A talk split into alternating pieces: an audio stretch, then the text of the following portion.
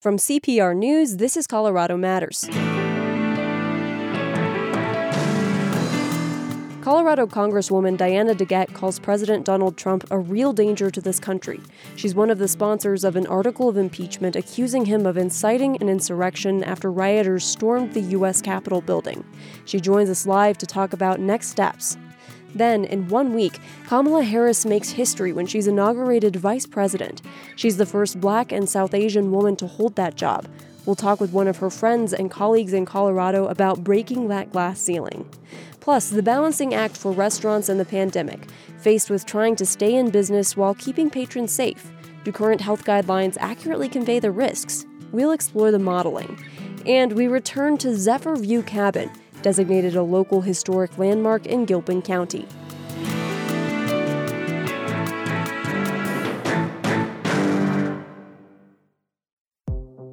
During a time when so many of us have been physically distanced from friends, neighbors, and colleagues, your generous support has helped Colorado Public Radio bridge the gaps, bringing our community together through the stories that connect us all. Voluntary support is the lifeblood of the content and coverage we all rely on. Thank you for being our partner in making this kind of radio happen for the Colorado community, each and every day.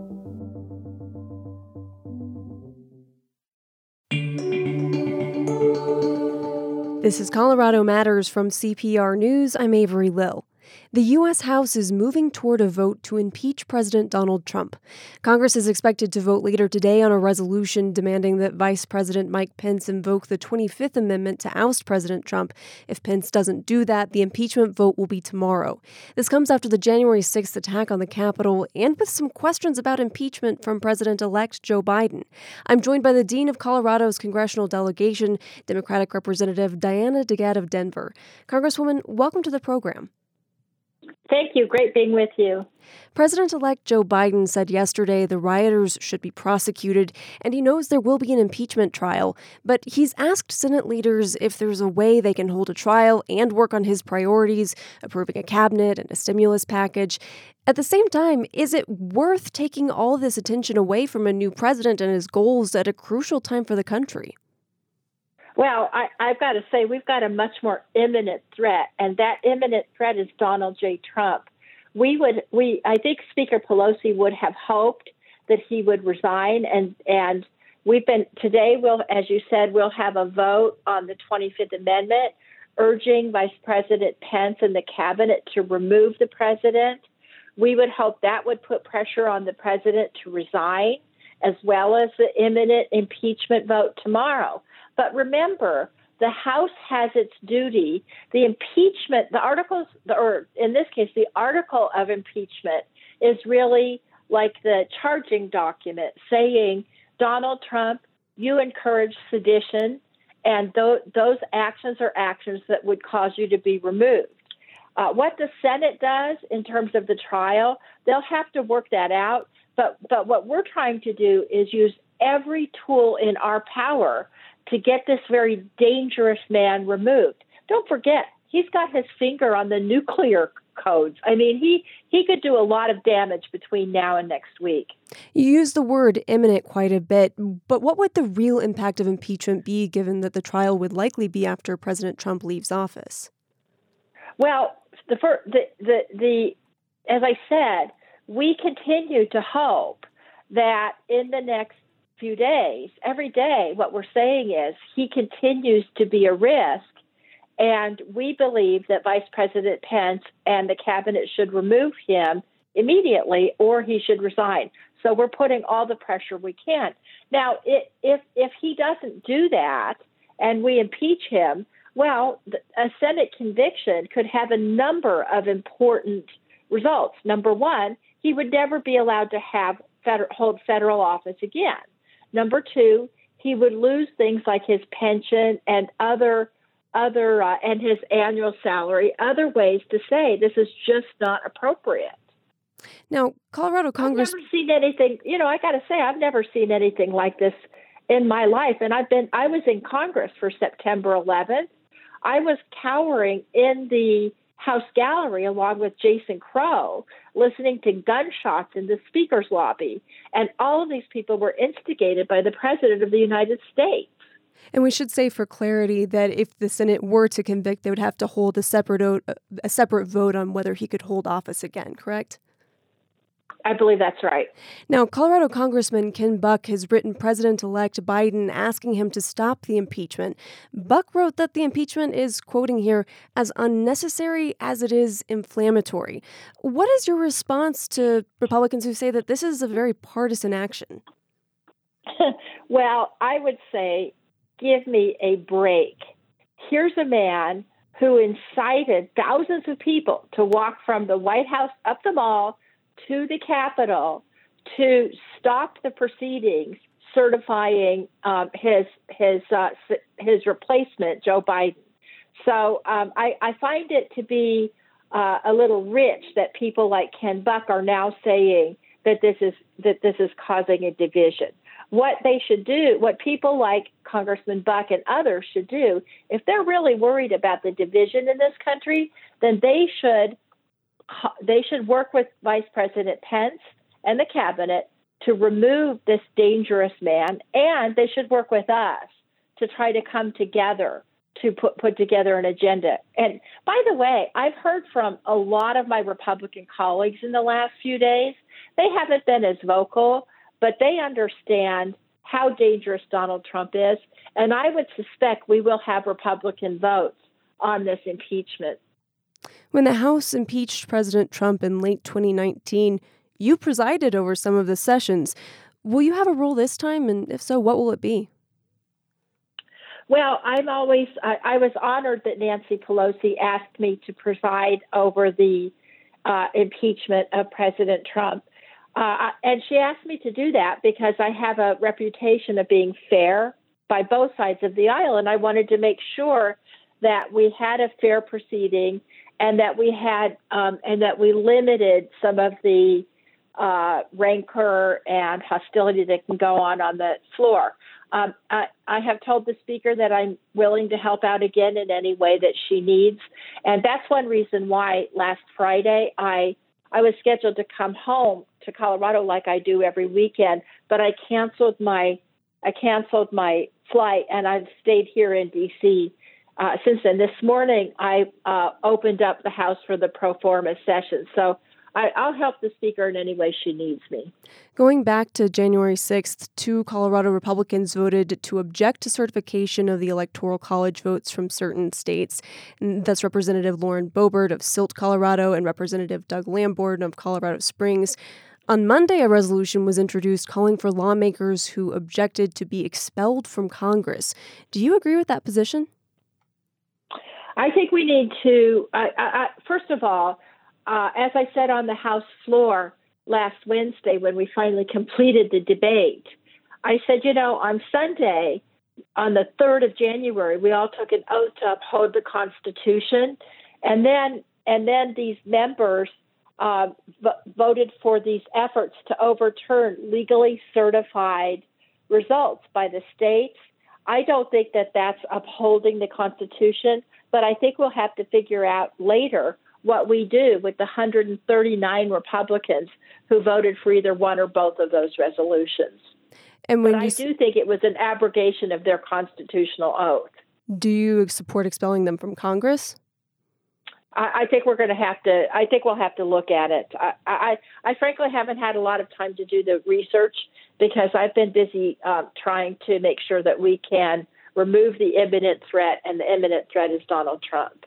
Representative Boebert, in particular, has been quite outspoken in this regard. On the day of the insurrection, she tweeted, Today is 1776, and there is now an organized push for her to resign. Do you think she should? Well, again, I've, I've asked uh, my staff to compile. It's not just Representative Boebert, there's others, uh, Mo Brooks um, and others who seem to take a heightened role in in the um, in the inflaming of emotions. But I, I need to do the research about all of these members to see exactly what they did say. Are, were they just exercising their First Amendment right, or were they actually inciting sedition? And so uh, that's what we're working on right now. Now, Democratic Congressman Jason Crow has been very critical of Boebert, and they've sparred quite a bit on Twitter. Do you think that this will make it more difficult for them to work together? Well, Congresswoman Boebert is a brand new member of Congress. She just got here. Uh, her maiden speech was on the floor uh, in the effort to overturn the legally certified results. So I'm I'm not really sure how much she intends to try to work in a bipartisan way on legislation. I haven't seen any evidence of that yet. Now, President elect Biden has said he wants to speed up COVID 19 vaccinations and pass a stimulus package. What do you think his next priority should be, and what are your legislative priorities going forward? So, so thank you for asking that question because I think, um, and, and I actually believe that after the inauguration next week, we're going to have a real opportunity for some bipartisan legislation. The first thing, as you said, is um, is speeding up the COVID response, both the vaccinations and also efforts to help state and local governments, small businesses, and individuals get their feet back. And so that'll be the first effort. The second effort will be to make sure that we shore up the economy. Um, I'm I'm working on, as a member of the Energy and Commerce Committee on those issues, but I'm also working on legislation on climate change. The Biden administration has has uh, said that's one of their top priorities, and it's an urgency that needs to be addressed. Um, and so I've got legislation on climate change. I'll be reintroducing my wilderness bill. And with Joe Manchin, now the chair of the appropriate committee in the Senate, I have a great deal of hope of passing that bill early in the session because he supports the legislation. And of course, I have bipartisan support for that bill. Uh, so there's there there's going to be a lot of really good opportunities as we move into the spring and summer. Now, President elect Biden is scheduled to announce a new plan for vaccines later this week. In your view, what is the first step he should take there? Well, what he needs to do is something the Trump administration just failed to do, which is to take control of a national strategy for distribution of the vaccines, especially as we move into vaccinating the general public. So, so the president needs to work with the, obviously with the state governments, but we need to have a federal response, either um, stadiums or large venues where we can have uh, a a robust, organized coordinated effort to to um, vaccinate millions of Americans this spring. Related to the virus, after the rioters breached the Capitol last Wednesday, you went with many of your colleagues to a secure location. Some people didn't have masks on and declined when they were offered. At least one person in the room has since tested positive for COVID 19. Have you been tested? Yes. Yeah, so I was one of the people who was um, stuck in the gallery. I was right next to Jason Crow, actually. And so we were stuck there, and then uh, uh, eventually we were uh, uh, we were evacuated to this safe room, and there were several hundred people in the safe room. I was in this room for six hours, and the whole time I was sitting there, I had my mask on, of course, but the whole time I was sitting there, I was thinking this is going to be a super spreader event because there was this group of Republicans who absolutely refused to put masks on. And I saw my colleague, Lisa Blunt Rochester, try to get them to put masks on. They just scoffed at her. Well, as you said, now Bonnie Watson Coleman, age 75, has been diagnosed with coronavirus. And now, just last night, my colleague Pramila Jayapal, who was there with me, was diagnosed. So it's two people so far. I had a test yesterday. Mercifully, I have tested. Uh, the test has come back negative, but I'm going to have another test before I come back home at the end of the week. Well, I'm glad to hear that you're negative for now. I'm. Can you imagine? I mean, it's just terrible. First, first you're the you're you're the victim of this incursion of the Capitol, and then and then now the um, the the safe area becomes a super spreader event. Representative DeGette, thank you so much for your time. I'm so glad to be with you. Thank you so much. Appreciate it. Democratic Congresswoman Democratic Congresswoman Diana DeGette represents Denver and is among the sponsors of an article of impeachment against President Trump. The U.S. will mark another important milestone in its history the next week, inaugurating Kamala Harris as the first black and South Asian woman to be vice president. Her supporters her- heralded her election as another crack in the glass ceiling, another barrier broken for women of color. Democratic State Representative Leslie Herod of Denver joins us to talk about what it's like to see her friend and mentor become the next vice president. Representative Herod, welcome. Thanks so much for having me. After a year filled with reckoning with racial injustice, what is it like to see Harris ascend to the vice presidency? You know, this is definitely a historic moment to see a Black and Indian woman ascend to the White House as vice president is, of course, something this country has never seen before, but something that we can be so proud to say that Americans supported. I look forward to seeing what she does in the administration, and I know she will do us proud. Let's go back to November 7th when the race was officially called for Joe Biden and Kamala Harris. Where were you when you heard the news?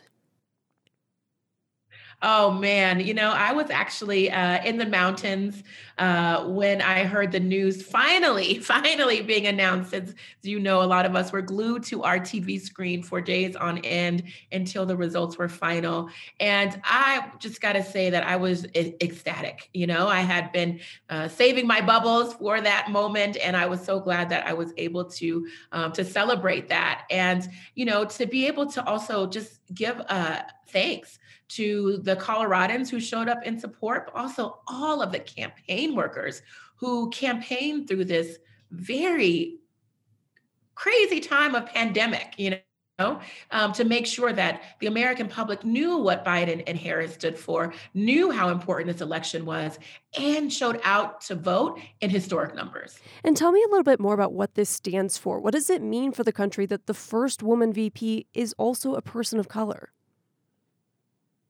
You know, I think it stands for, a, it marks a time in our history um, where we as a country are saying we are ready to move past um, and move through white supremacy and and racism and sexism and say that it is time to put a woman of color in the oval office it is time for biden to be our president and it is time to move forward as a country i think that's really what this is saying and, and and, and what it stands for. And, and I think it also is a time to unite, you know. Um, the Biden Harris campaign, and I know the Biden Harris administration, will be looking at building back stronger and better after the pandemic, but also uniting this country after the pandemic of racism and white supremacy that we now see is so rampant throughout this country and must be addressed. What are you hearing from others in the Black community? Is there a renewed sense of hope that Harris's election could be a step toward lasting change? Oh, there is definitely hope and celebration um, for uh, this transition, right? Um, but eh, but it's hard to to talk about that hope without also um, the despair uh, that is going on within the Black community after seeing um, and eh, the events of this week, um, after seeing the continual uh, murder of Black people at the hands of law enforcement with zero to no accountability.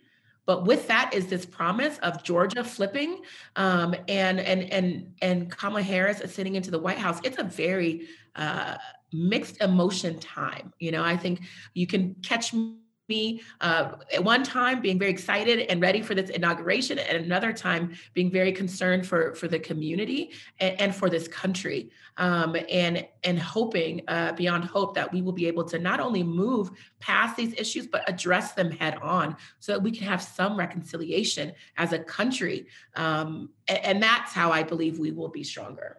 And you mentioned Georgia. Now that the results of those runoff races are in, Harris is set to be one of the more powerful vice presidents since she'll be presiding over an evenly split Senate and will cast the tie breaking vote. Do you think this will hinder the time that she could spend on other vice presidential duties?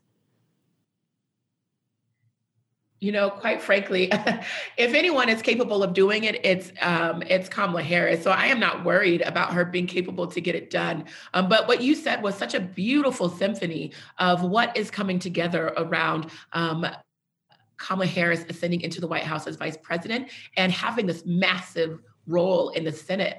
Um, you know, it is it is time for a woman of color to be in this position. It's also time for a woman of color to have power in this position. And I believe the cards have aligned and put her in a place where she is meant to be to take this country where we need to go. The hope and the excitement surrounding Harris's election, it looks similar to 2008 when Barack Obama was first elected. A lot of people were excited about the first black president, but during his 8 years in office, a lot of activists were disappointed that he didn't do enough to advance black issues in the country. Do you have the same worry about Harris? Absolutely not. And I didn't have the worry or share that concern with um, President Obama. President Obama paved the way for Kamala Harris. President Obama paved the way for me, um, and paved the way for for conversation. But uh, to be clear, the country had not addressed these issues head on in in since our inception, and quite frankly. Um, you know, being the first black president comes with its own weight, and he had to bear that burden. Him and the first family, you know, uh, had a lot to get over, but also had to bring our country through a recession. So, so you know, no, I don't think that it's accurate that uh, President Barack Obama didn't do enough for the Black community, and I do believe that that the Biden Harris team will do even more. Um, but it's going to be incumbent upon all of us as citizens of this country, as people of America, to step up and say it's time for us to address the racial inequalities that so very are so very real in society and that we can no longer say don't exist or turn a blind eye to.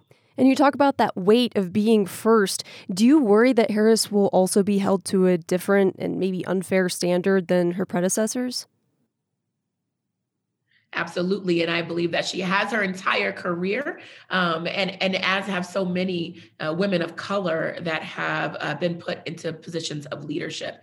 Um, it absolutely will happen, but again, she has the tools to succeed, not only to do it very well, but to inspire so many other women of color to take that next step into leadership. So uh, I believe that she is poised to be our strongest vice president. Excuse me, Mr. President Biden, uh, but I think she is poised to be our strongest vice president and to lead this country again where we need to go and inspire us all to do the very necessary work of making our country better. Now let's pivot to the Colorado General Assembly's regular session, which formally opens tomorrow. Tell me about some of the priorities you have for the coming year.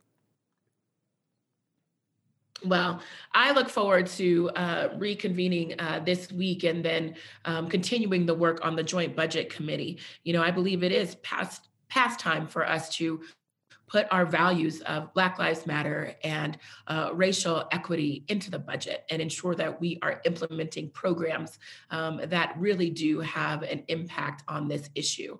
Um, and so I look forward to working with my colleagues on the Joint Budget Committee around that, around the distribution of stimulus dollars, um, as well as how we can, um, you know, build back stronger and not the same, right?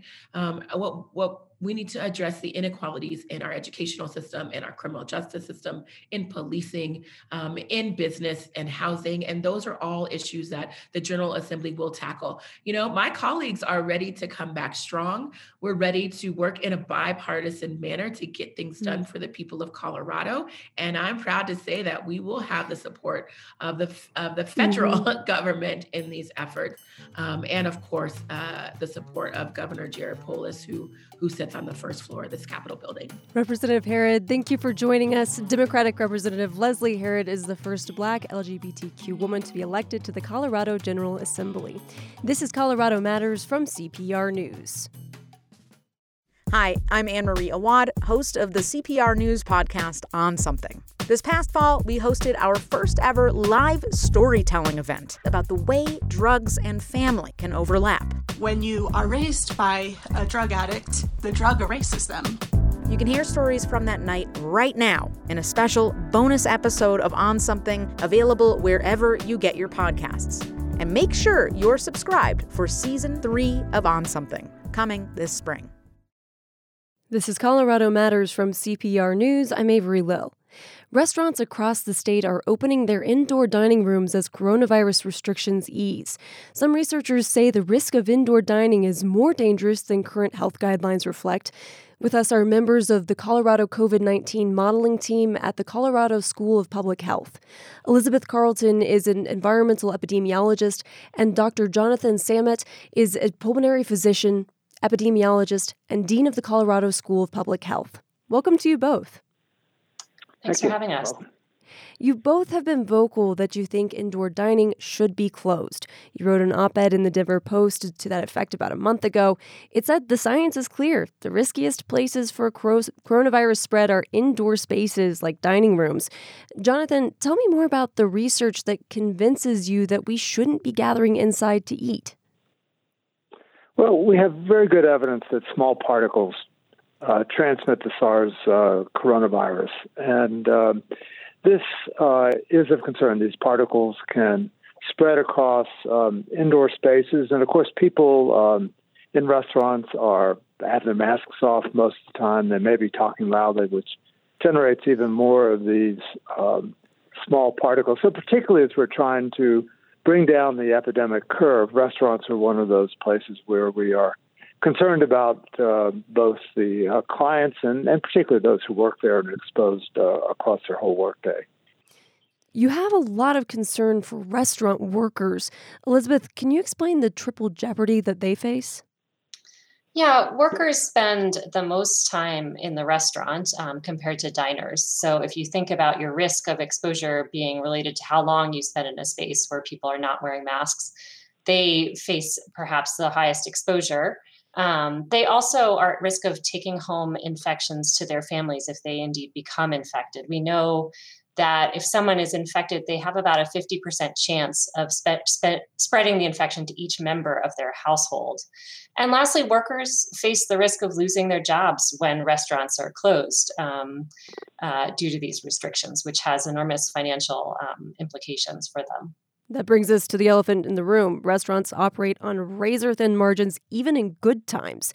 In the op ed, you acknowledge the financial devastation restaurant owners and their employees face without indoor dining.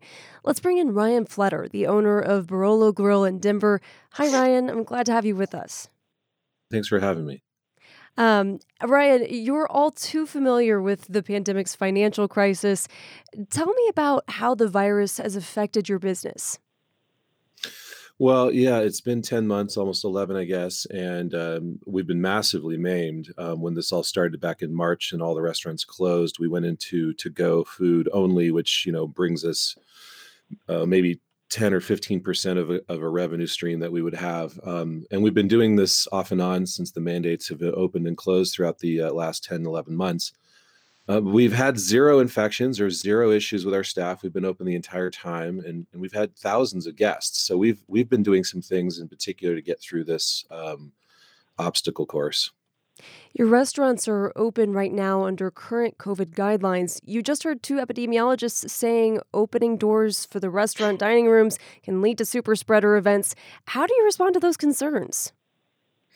You know, I think as a general statement, that's perhaps correct with uh, certain operators, of course. And I think then there's those of us without uh, trying to be arrogant or smug. You know, we've been going uh, well beyond what the epidemiology recommendations or state mandates have been. And, and maybe that's helped us with uh, um, being extraordinarily safe while we're open and doing a hybrid of uh, various different mandate sort of recommendations that has given us data that that we've had zero infections um, in amongst our staff and our guests over the last uh, 10 months. I, I wonder how you can be confident that there are no infections among your guests over the last 10 months. You know, there's definitely certainly a way to. Uh, we, we, would always be questioning anyone in the room, of course, with all the asymptomatics and everything else that we've learned. Um, we do a tremendous um, scanning um, discourse with our guests before they arrive. We do thermal scans. Um, everyone's under the understanding that they've not been around anyone who's been sick or to their best knowledge. And so we've just mitigated it as much as maybe anyone humanly possible. Um, and, and perhaps that's given us some of the effect. So there are a lot of safety precautions that you are taking. We indeed we have sanitizer on all the tables from the moment you touch any handles in the doors all the doors are propped open. There's just a tremendous amount of things we've done in our environment. Elizabeth, Ryan spoke a little bit about the things that they've done, even contact tracing. How effective is contact tracing when it comes to tracking customer to employee infection or vice versa? You know, contact tracing um, in the US is mostly what we call forward looking. So um, once you ID a case, you ask them to identify their contacts, um, their recent contacts, and ask them to stay home. We do this because um, people who are infectious before they show symptoms. And of course, some people may never show symptoms. This is an extremely effective strategy for slowing the spread of infections, but it's not a very effective strategy for figuring out the sources of, in, of infections. That type of contact tracing is what we call backward looking. And because um, the public health workforce has been stretched so thin um, in the current outbreak, there has not been as much backward looking or kind of source tracing um, type contact tracing it's easiest in the current environment to identify clusters that are uh, among people who we know spend time together, among members of a household, among workers. It's much harder right now to find diner to diner or diner to worker transmission um, because of the system.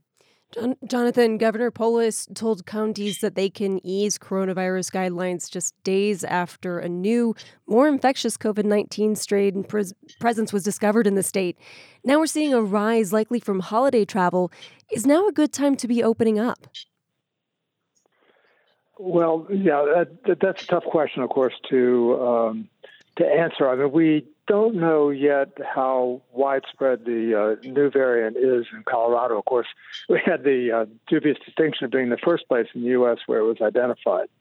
So that's one concern. I guess on the plus side of saying now is not a bad time to open up is that for about the last five weeks or so, we've uh, had a, a, a, downward going epidemic curve, which is uh, good news. Uh, but we're at a very uh, critical juncture, and I think we have to hope that the combination of any hospital, any holiday related surge, and possibly uh, the reopening of restaurants won't have a combined impact pushing us in the wrong direction. So we are uh, watching uh, carefully where things go over the next uh, week or so, and we will find out if this was in fact an okay moment to um, to reopen. I, I think uh, that uh, we were at the right point in terms of where the epidemic curve had been uh, going. And I think uh, our hope, and along I'm sure with uh, Ryan and everyone else, is that we won't see an uptick uh, this month. You call it a critical point for the pandemic, and it is also a critical financial point. One of the big reasons restaurants have to reopen is because closing means almost certain financial ruin. The federal government has the power to help out struggling businesses and employees more, but Democrats and Republicans have so far failed to reach any groundbreaking agreement regarding a stimulus. Ryan, what would more stimulus money mean for your restaurant? You know, the stimulus is critical. We, um, I've got two restaurants, one that may uh, may not make it, um, and one that may, and it's um, uh, perhaps a little bit too late for a number of restaurants who are hanging on a thread. We're uh, 25% capacity, if we're lucky, um, is enough to maybe you know sort of partially pay some of the bills, and there's just no sustainable recipe for that. You need to be at 50% and with plenty of spatial distancing and all the other things that keep it safe. So, um, without a stimulus, we are uh, kind of like a Matrix movie jumping from one ledge to the other without a net on the bottom to land uh, without question. And uh, something more restaurant focused, we've been so heavily hit. It has um, the the the demons the I think the destruction that has occurred is is actually not shown itself entirely yet. Do you know what you would need in a stimulus to make your restaurants viable? Well, it seems that certainly the unemployment factor and the PPP and the keeping, uh, which is a sort of small piece of the recipe, but being able to, we we only can do our work when we're physically there. We can't work from home, so our business is entirely um, is is is dependent on um, our activities indoors and with what we do with our guests. So we just can't w- move into a virtual workspace like retail or some other uh, folks have been able to do. So it's critical to have a stimulus to uh, cover the gap until uh, vaccines and other things maybe get us further and, and coronaviruses um, uh, drop to be safe again. Elizabeth, it seems likely that restaurants will remain open as long as Polis allows them to. What would you recommend to owners who are looking to make their restaurants as safe as possible and potential com- customers gauging whether or not to eat out? I think it's important to be clear that we think there is almost no risk in getting takeout from restaurants, and we think outdoor dining is much safer than indoor dining. Um, I think that indoor dining is really risky right now. We still think about one in a hundred Coloradans are infectious. There's a new variant out there. Um, and so if particularly if you fall in a high risk group, um, you should think really carefully about that decision. And this is true both for the diner and for the worker. And for the workers, unfortunately, they have the risk of spreading infections um, to their household members. Um, so trying to prioritize keeping the workers who live with high risk individuals safe as well. And Ryan, what about you? Do you see other shops in the industry that they should be adopting more strict policies like you have? I, I think without a doubt. Matter of fact, some of them have given us a bad name, and this is why we're having this discussion. Is some restaurants don't have the airspace, the distancing, the contact tracing, and you know the also the wherewith to to go above and beyond to keep their staff and guests safe. And you know, in, in my 11 months experience with literally thousands and thousands of guests, we just have had our data show that what what we've been doing has has not infected any staff members at all or vendors or or our guests uh, i think that's the best you can really ask for so i think practices uh, do impact um, how this uh, demonstrates itself within the industry and, and, and an overall um, closure of the entire industry versus a case by case perhaps those who've participated at different levels um, i think is the, the answer to getting through this i want to uh, thank temporary. you I want to thank you all so much for joining us. Environmental epidemiologist Elizabeth Carlton, along with pulmonary physician and epidemiologist Dr. Jonathan Samet. Both are members of the Colorado COVID 19 modeling team. Ryan Fletter owns Barolo Grill in Denver. Música When it was created in the 1920s, Lincoln Hills was the only resort west of the Mississippi built by and for black people. Winks Lodge drew visitors from across the country, including celebrities. In the summers, dozens of black girls attended the YMCA's Camp Nizhoni, and it was included in the Green Book, a travel guide that highlighted places safe for black people during intense segregation in the 1930s. Winks Lodge closed in the 1960s, but Lincoln Hills is still a getaway for many Denver families who bought land there. The Zephyr View cabin at Lincoln Hills was unanimously designated a local historic landmark in Gilpin County in November. It's owned by Gary Jackson, a Denver District Court judge. I spoke last summer with Jackson and his mom, Nancy. She started going to Lincoln Hills in 1926 when she was just four years old. Mrs. Jackson, your father was one of the first to build a cabin at Lincoln Hills. He bought four lots for $40 each in 1928. He actually wrote a letter to the Lincoln Hills Company that he was so surprised by how beautiful it was, even though the price was so ridiculously low, he feared the site would be inferior to others. What does the land look like? Oh, the land? There were not a lot of trees on it. It was kind of barren, lots of rocks lots of pretty wild flowers, and it was on a hill, a great big rock on the on the in the middle of the land. And then down from the land was the, the creek. And how did it develop? What does it look like now? Very, very pretty. Lots of trees, lots of aspen, lots of pine trees, lots of flowers, real green. It's beautiful now. Very nice. And this cabinet was part of a larger development. What did the Lincoln Hills Country Club development become? How did it earn a national reputation as a really great summer recreation spot? Now, my grandfather, when he first bought the land, he wanted it to be a country club for black people. That was his that was his plan. And that's why he built more than one cabin up there. And then, of course, Winks went up and built his cabin. And he was the one that had lodges for rent and for people to come up and stay at his lodge. And he's the one that had the place for the music and dancing and so forth. But our little cabin, we went up just for enjoyment to spend the night and uh, stay up there over the weekend. And to help us understand how special Lincoln Hills was, can you tell us what segregation was like in Denver in the 20s and 30s? Well, you know, when we were kids, everything was fun for us. The, you know, the parents had to deal with what was going on in the city, but uh, we were the only ones in our block, only black people. And we played with our cousins. Our cousins lived next door. And was Lincoln Hills a special place for you? Lincoln Hills was a second home to us because we went up almost every weekend. We'd take our cousins. If we had room, we'd take our dog. So going up to the cabin was almost like a second home.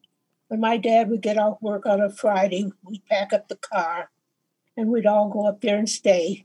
And your brother named the cabin that your dad built Zephyr View after the California Zephyr train that went through the area. Would you mind reading from your childhood diary some of what you wrote about those visits? Okay, now this is my diary, and I started my diary in 1930. Let's see, in 1939. And I wrote in it every day for five years. I have a lot of names in here of my friends. And then I went to the camp called Camp Nizhoni in 1939 on a Sunday. I went on the train and we caught the train down there at the Union Station. So I spent a week at the camp with the girls. There were girls from all over the country, from uh, Chicago, Kansas City, Missouri, so I made a lot of new friends. And of course, up at the camp, we did a lot of fun things. And we um, did a lot of hiking. We washed our socks in the creek. We did a lot of fun things down at the creek. And we had campfires. And uh, my dad sent me a dollar up there. And I received that dollar on Thursday. So the mail must have been pretty good but I didn't know what I was to spend it on. But we had a little, there was a post office and a store down at the hill, down the hill. And so we went there and we spent and got candy and stuff. And uh, I was sorry I had to leave. I left on a Saturday and the train was late, but I got home about 4.10.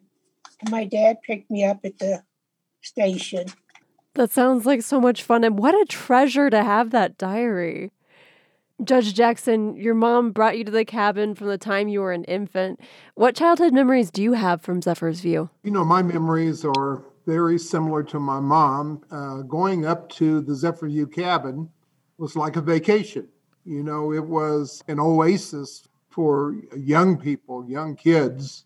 You could hike the mountains. You could go to the uh, creek and throw rocks. You could go fishing. You could go across the creek and swim in the ponds. You could, from the cabin, watch the California Zephyr go by and the freight trains go by. And at night, you could look at the stars and the Milky Way. Uh, so it was a treasure to be able to go up there as kids. There's a place at Lincoln Hills called Winks Lodge, and your mom mentioned it. What is the history there? Well, the history is is that uh, Winks Lodge is one of the very few black-owned resorts back in the 20s. And when I say black-owned resorts, there were only several of them. There was Idlewild in Michigan.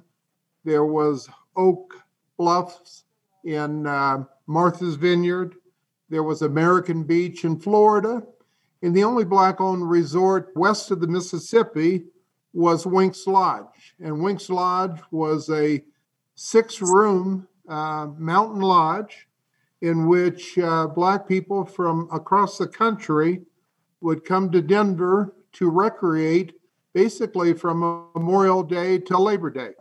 A lot of the luminaries, the black luminaries that would come to Denver, that would be musical artists or those individuals that would go down to five points to play in the clubs at five points. After performing in five points, they would come up to Winks Lodge to recreate. You know, they did that because uh, back in those days, and we're talking about the 20s, 30s, 40s, and even the 50s, Black performers, Black literary artists could not stay in the white hotels because of segregation. So they would, if they were not staying, let's say, in a rooming house for that was owned by black people in Denver, they would go up to Winks Lodge and uh, stay there. And tell us about some of the people who stayed there. There are a lot of really famous names. Well, when I say luminaries, if we're talking about musicians, there were individuals like Count Basie, Duke Ellington, Louis Armstrong, Lena Horne. If we're talking about some of the political activists during those days, Whitney Young, who was the first Black Urban League director, he would stay at Winks Lodge on his way to going to Aspen for a think tank in Aspen. There were some uh, authors, writers of books. Zora Neale Hurston. She was a part of the Harlem Renaissance. She uh, would come to Winks Lodge. Wow, I love her book, Their Eyes Were Watching God. It's almost a century old now. Do you still have family treasures decorating your cabin? Yeah, we have treasures that bring back both positive and negative images. I can give you an example. My great grandfather, when he came from Missouri, he brought with him a sign that said colored restroom only. So, above our restroom, our bathroom in the cabin, this wooden sign hangs above the uh, bathroom so that we will always remember our history and always remember the hurdles that we had to overcome. We, I have other memorabilia in the cabin. My grandmother graduated from an historic black college, Lincoln University in Missouri. I have her college graduation certificate that she received in 1917. So that's a memorabilia that we have in the cabin that also talks about our past talks about the period of time when uh, black people could not go to any other colleges other than historic black colleges. Hmm, so there's a lot of history there. Now, I want to bring 14 year old Neilani Benson into the conversation. She's been coming to the resort with a group of girls since middle school. Hi, Neilani. Hi. What brought you to Lincoln Hills? I used to go to a Heart and Hand, it's an after school program. And one of my teachers gave me a scholarship to go to the program. And I was so happy about it because I love horses. And that's what got me to the program. Do you ride horses when you're out there? Yes. That sounds really exciting. What else do you enjoy at Lincoln Hills? The history behind it was very awesome to see. We did um, hike up to the lodges and stuff, like Winks Lodge. We saw um, the cabin that Lena Horne stayed in, and there was tons of pictures of her all throughout the cabin. It was so amazing to see. Neilani, I would love for you to take over my job for a little bit. What questions do you have for Mrs. Jackson? One of my questions is What advice would you give me to deal with um, discrimination or racism? Oh, that's a good question. You just stand up for your right and be who you are. Don't let anyone say you can't do something or you can't go here. Always be yourself and all and for one thing, always vote. I never missed a vote, even for the school board.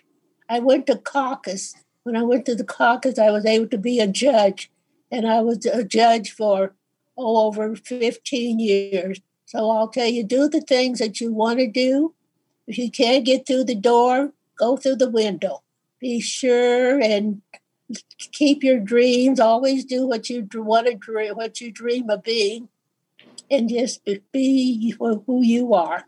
And always tell your history. Don't let anyone not tell you to not say this or not say that. Always write your history down. I like to write. So write a lot, write a journal, write things down because so many things I have forgotten, but I have written journals ever since I was 15 years old.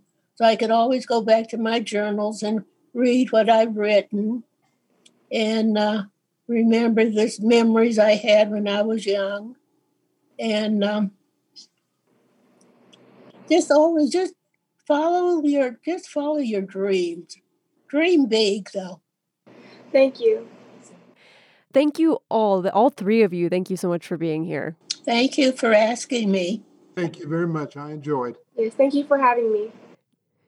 Denver District Court Judge Gary Jackson with his mother Nancy Jackson and 14 year old Nailani Benson Wortham, sharing their stories with me last August from Lincoln Hills, which was the only black owned resort west of the Mississippi when it was built in the 1920s. Since we first spoke, Jackson's cabin, the Zephyr View, was designated a local historic landmark in Gilpin County. That's Colorado Matters for today. Thanks for joining us, and thanks to the team that helps bring this show to air. Carl Bielek, Ali Budner, Andrea Dukakis, Michelle Fulcher, Matt Herz, Michael Hughes, Carla Jimenez, Pedro Lumbrano, Alexandra McMahon, Patrice Mondragon, Shane Rumsey, Ryan Warner, Paolo Zialcita.